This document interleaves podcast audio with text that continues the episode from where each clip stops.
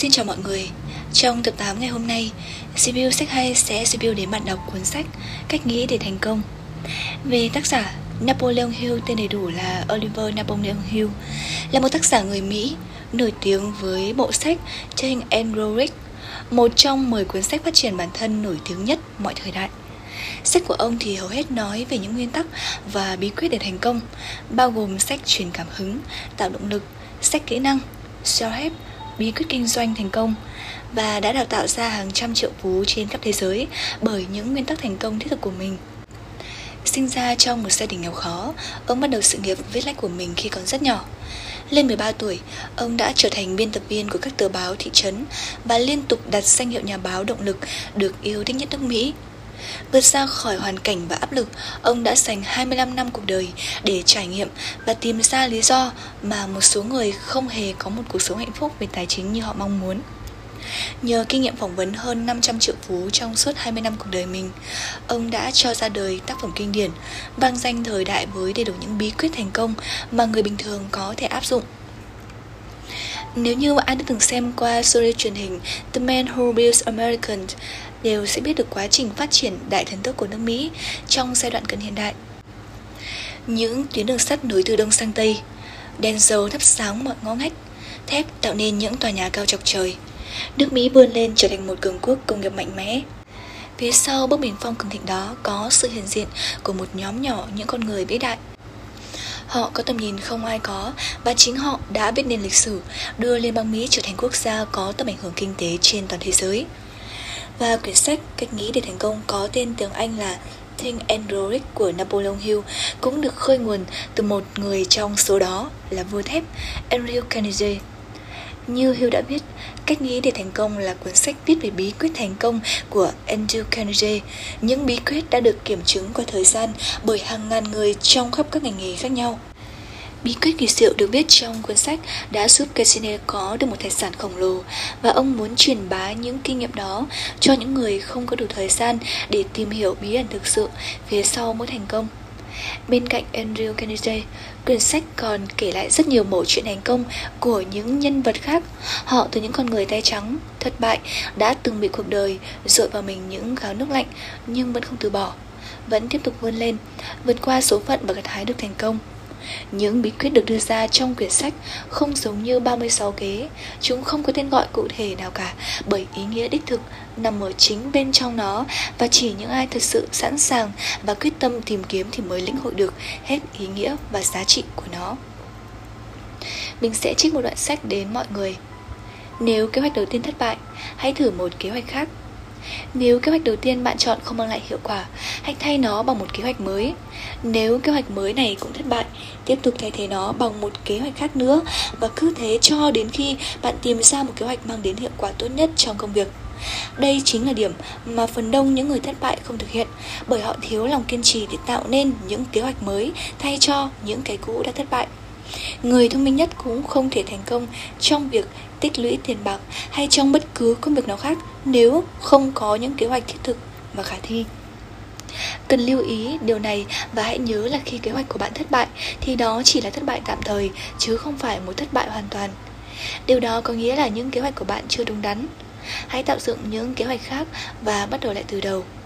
Những thất bại tạm thời chỉ có nghĩa là điều gì đó không đúng trong kế hoạch của bạn Hàng triệu người đã sống trong cảnh cực khổ và nghèo khó bởi vì họ thiếu một kế hoạch đúng đắn để qua đó có thể tích lũy được tiền bạc. Thành quả của bạn lớn đến đâu phụ thuộc vào mức độ đúng đắn trong kế hoạch của bạn. Bạn không bao giờ bị loại khỏi cuộc chơi cả, trừ phi bạn muốn bỏ cuộc. Bỏ cuộc ngay trong suy nghĩ của bạn. James Hill, người đã xây dựng những đường xe lửa vĩ đại nhất trong lịch sử, đã gặp phải thất bại đầu tiên khi nỗ lực tìm kiếm vốn đầu tư để xây dựng đường xe lửa phía Bắc vĩ đại từ Đông sang Tây nước Mỹ. Nhưng rồi ông đã chuyển bại thành thắng nhờ những kế hoạch mới của mình. Henry Ford cũng đã gặp những thất bại tạm thời. Không chỉ trong thời gian đầu khởi nghiệp chế tạo xe hơi, mà ngay cả sau này khi Ford đang trên đường tới đỉnh cao của sự nghiệp. Nhưng ông đã tạo ra những kế hoạch mới và đường hoàng đi tới thắng lợi cuối cùng. Chúng ta thấy nhiều người đã tích lũy được một gia tài lớn, nhưng ta thường chỉ thấy được những chiến thắng, những thành công của họ mà bỏ qua những thất bại tạm thời mà họ đã vượt qua trước khi đến đích.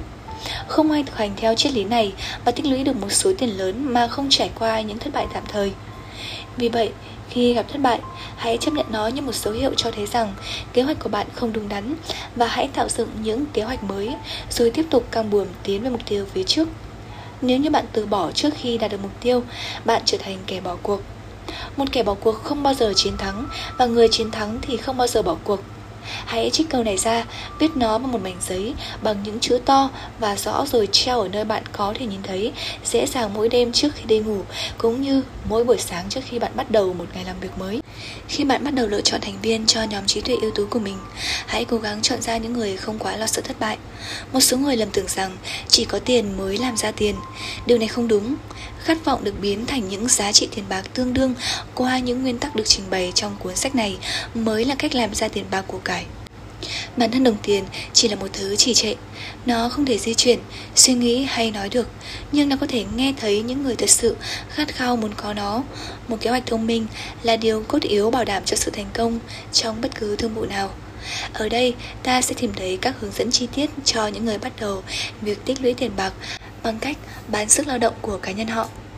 Bạn có thể sẽ cảm thấy phấn khởi khi biết rằng thực tế tất cả những gia tài lớn đều bắt đầu từ việc bán sức lao động cá nhân hay bán những ý tưởng.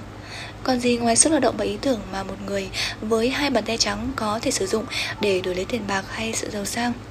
Những người lãnh đạo và cấp dưới Nói rộng ra có hai loại người trên thế giới này Một là những người lãnh đạo, Còn lại là những người đi theo họ Hãy quyết định ngay từ đầu xem liệu bạn có thực sự muốn trở thành người dẫn đầu trong ngành nghề mà bạn chọn hay cứ tiếp tục làm người chỉ biết đi theo. Sự chênh lệch giữa những gì bạn nhận được là rất lớn. Người theo sau không thể mong đợi một phần thưởng vốn chỉ dành cho người dẫn đầu, nhưng đáng buồn là nhiều cấp dưới đã sai lầm khi nghĩ rằng đáng ra họ cũng phải được như vậy. Không có gì xấu hổ khi bạn là người theo sau người khác, nhưng cũng chẳng có gì đáng khen ngợi khi cứ mãi ở vị trí cấp dưới. Hầu hết những nhà lãnh đạo vĩ đại đều bắt đầu ở vị trí cấp dưới của ai đó. Họ đã trở thành những người lãnh đạo tuyệt vời vì họ là những cấp dưới thông minh. Nếu không kể vài trường hợp ngoại lệ, thì những người không biết cách đi theo người lãnh đạo của họ một cách thông minh thì đều không thể trở thành nhà lãnh đạo hiệu quả được. Người có thể theo sau nhà lãnh đạo của mình một cách hiệu quả nhất thường là những người sẽ nhanh chóng trở thành lãnh đạo. Một cấp dưới thông minh có nhiều lợi thế và cơ hội để có thể tích lũy được những kiến thức bổ ích từ người lãnh đạo của anh ta. Những phẩm chất chủ yếu của người lãnh đạo bao gồm một, Lòng dũng cảm và tính kiên định thì thuộc vào kiến thức và nghề nghiệp của mỗi người.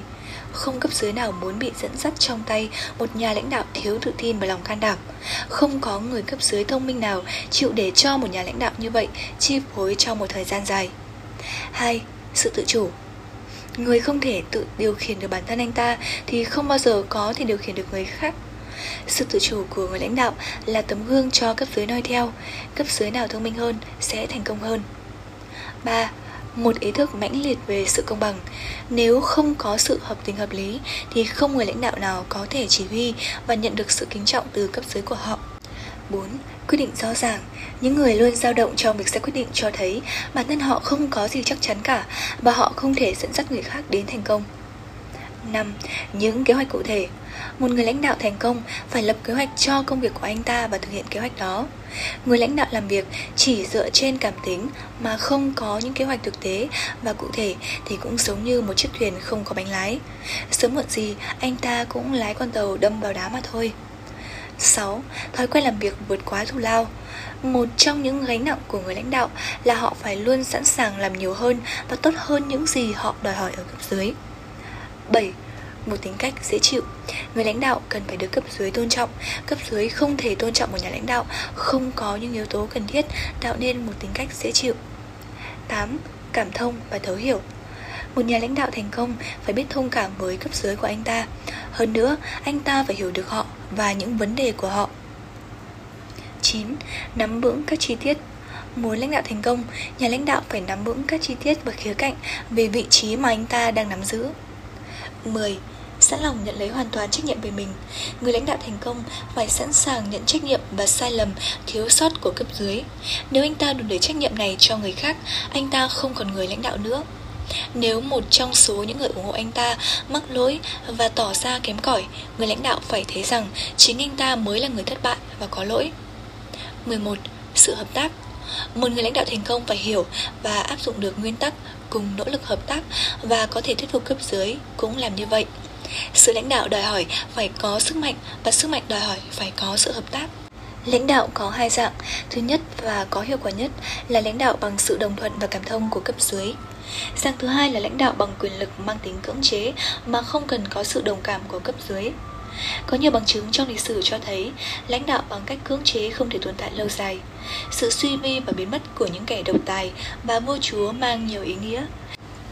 Hiện tượng đó cho thấy con người nói chung không thích phục tùng vô hạn định theo sự lãnh đạo mang tính cưỡng chế.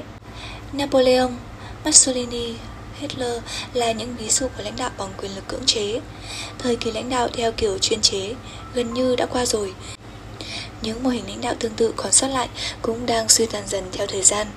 Lãnh đạo bằng sự đồng cảm với cấp dưới mới có thể tồn tại lâu dài. Con người có thể phục tùng sự lãnh đạo mang tính cưỡng chế một cách tạm thời, nhưng họ sẽ không sẵn lòng làm như vậy mãi mãi. Người lãnh đạo thành công phải có cả 11 phẩm chất nói trên và một số phẩm chất phụ khác. Người nào lấy những phẩm chất trên, làm nền tảng để lãnh đạo thì sẽ tìm thấy nhiều cơ hội thành công trong mọi lĩnh vực của cuộc sống. Chúng ta có thể rút ra được bài học tâm đắc từ sách. Một chân lý giản đơn. Con người có thể trở nên giàu có bằng tư tưởng. Khi một người thực sự muốn làm điều gì thì vẻ ngoài của họ sẽ thể hiện ra điều đó. Một ý tưởng đúng đắn, kiên định là tất cả những gì bạn cần để đi đến thành công thành công sẽ đến với những ai thật sự có ý thức mãnh liệt muốn đạt được nó bất kỳ điều gì con người có thể tưởng tượng ra và tin rằng mình sẽ đạt được đều sẽ trở thành hiện thực sau bước biến khát khao thành vàng Bước 1. Xác định rõ tâm trí bạn, số tiền mà bạn muốn có.